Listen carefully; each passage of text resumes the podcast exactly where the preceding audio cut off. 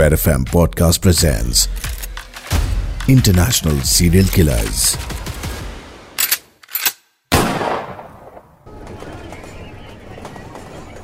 Train का coach खचाखच भरा हुआ था। खुलना। बांग्लादेश का वो जिला जिसके पास कई फैक्ट्रीज हैं। ज़ाहिर सी बात है कि इस ट्रेन में हर शाम को भीड़ चढ़ती थी। उनकी जेब में दिन भर की मेहनत की कमाई होती थी।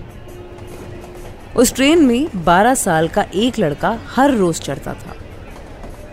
मुश्किल से वो ट्रेन में मौजूद भीड़ की कमर के बराबर था। लेकिन जिस काम की मेहनत इरशाद करता था, उसके लिए ये लंबाई परफेक्ट थी। इरशाद एक शाम में कई पॉकेट साफ़ करता था। पैरों के बीच में से निकलते हुए इरशाद ट्रेन के गेट तक पहुँचता था और खुलना स्टेशन आने का इंतज़ार करता था। चुराए हुए सिक्के अपने हाथ में दबाए, खुलना स्टेशन आते ही वो ट्रेन धीमी होते ही ट्रेन से कूद जाता था। उसके पीछे पीछे एक और लड़का कूदता था। उसका साथी नूरे आलम। ट्रेन से उतरते ही दोनों स्टेशन की भीड़ में गायब हो जाते थे। फिर रेल के किसी कबाड़ के डिब्बे में छिपकर अपने सिक्के गिनते थे। इरशाद के सिक्के हर बार आलम से ज़्यादा होते थे। लेकिन आलम हर बार खुद से ज़्यादा इरशाद के लिए खुश। शर्त लगती थी, जिसके सिक्के कम हुए, वो एक हफ़्ते के लिए दूसरे के सारे काम करेगा। दस साल ये चोरी का सिलसिला चला। लेकिन नूरे आलम को कभी मौका नहीं मिला कि वो इरशाद से अपने काम करवाए।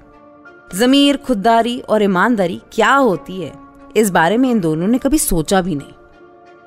ये सब गरीबी मिटाने और पेट पालने के लिए नहीं था। ये पैसे कमाने का ज़रिया था। मजबूरी नहीं थी, मशहूरी थी। इन दोनों ने अपना ट्रेन में चोरी करने वाला एक गैंग बना लिया था। रंगा चोर के नाम से इनका गैंग काफ़ी मशहूर था। पर चोरी इनकी बस शुरुआत थी। इरशाद दिमाग का तेज था।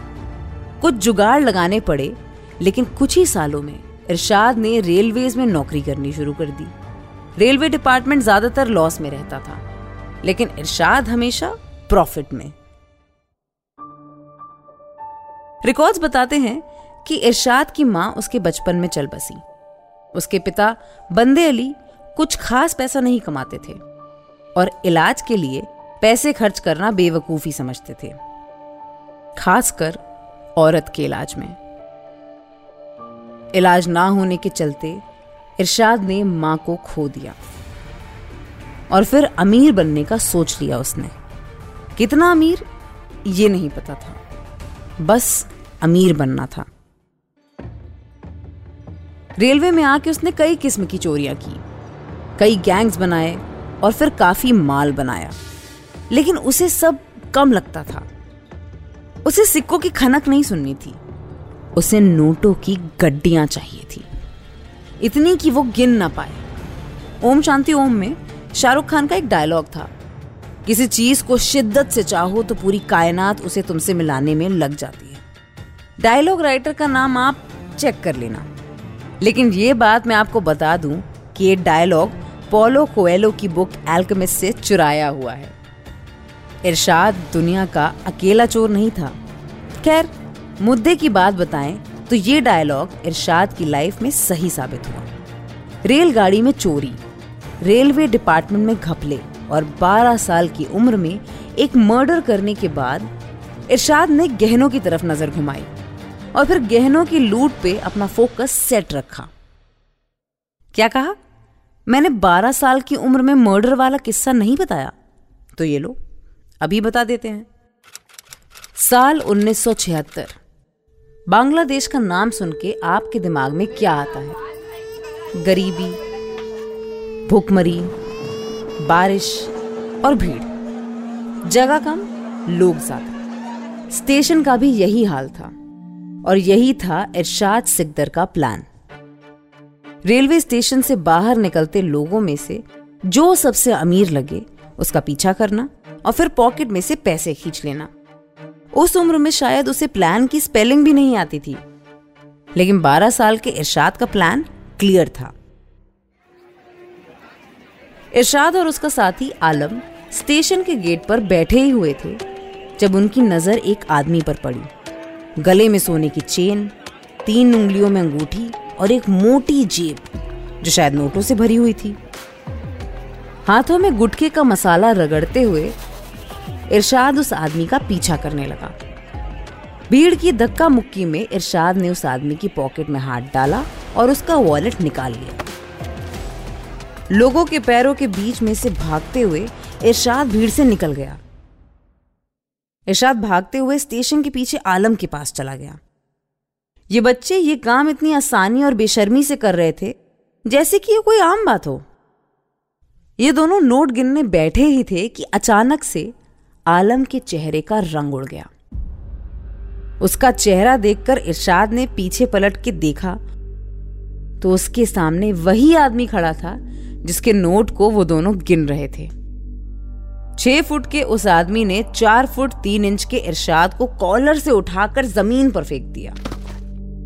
और उसने जब एक थप्पड़ जड़ा तो आलम वहीं गिर गया। नोट उठाकर जब वो आदमी जाने लगा तब इरशाद ने अपनी जेब से चाकू निकाला और उसके पैर में मार दिया। चाकू लगते ही वो आदमी ज़मीन पर बैठ गया। फिर आलम पीछे से उठा और उसने दूसरा चाकू उसकी पीठ में मारा। इरशाद ने पैर से निकालकर चाकू उसकी छाती पर मारा। बार बार मारा। तब तक मारा जब तक उसके मुँह से खून नहीं आने लगा और उसकी छाती के चीथड़े नहीं हो गए। हर बार जब चाकू उस आदमी के अंदर जा रहा था, इरशाद के अंदर का जानवर बाहर आ रहा था। अब डर नहीं, शर्म नहीं, नफरत भी नहीं। इरशाद को उस आदमी को मारने का गुरूर हो गया था। एक यकीन आ गया था उसमें कि वो चाहे तो कुछ भी कर सकता है। उस आदमी को मारना उन दोनों के लिए मुश्किल नहीं था। मुश्किल था उस आदमी की लाश को ठिकाने लगाना। स्टेशन के पीछे एक नदी थी, जिसके ऊपर बने ब्रिज से ट्रेन जाया करती थी। नहीं, मैं आपको ये इसलिए नहीं बता रही हूँ कि ये सुनकर आप अपने दिमाग में एक सुंदर सी, अच्छी सी सीनरी बनाएँ तो किसी रेल सी गुजरती है टाइप की। मैं इसलिए बता रही हूँ क्योंकि अक्सर ब्रिज पर से नदी में कूदकर कई लोग खुदकुशी करते हैं। इसीलिए लाश को फेंकने के लिए ये सबसे सही जगह थी।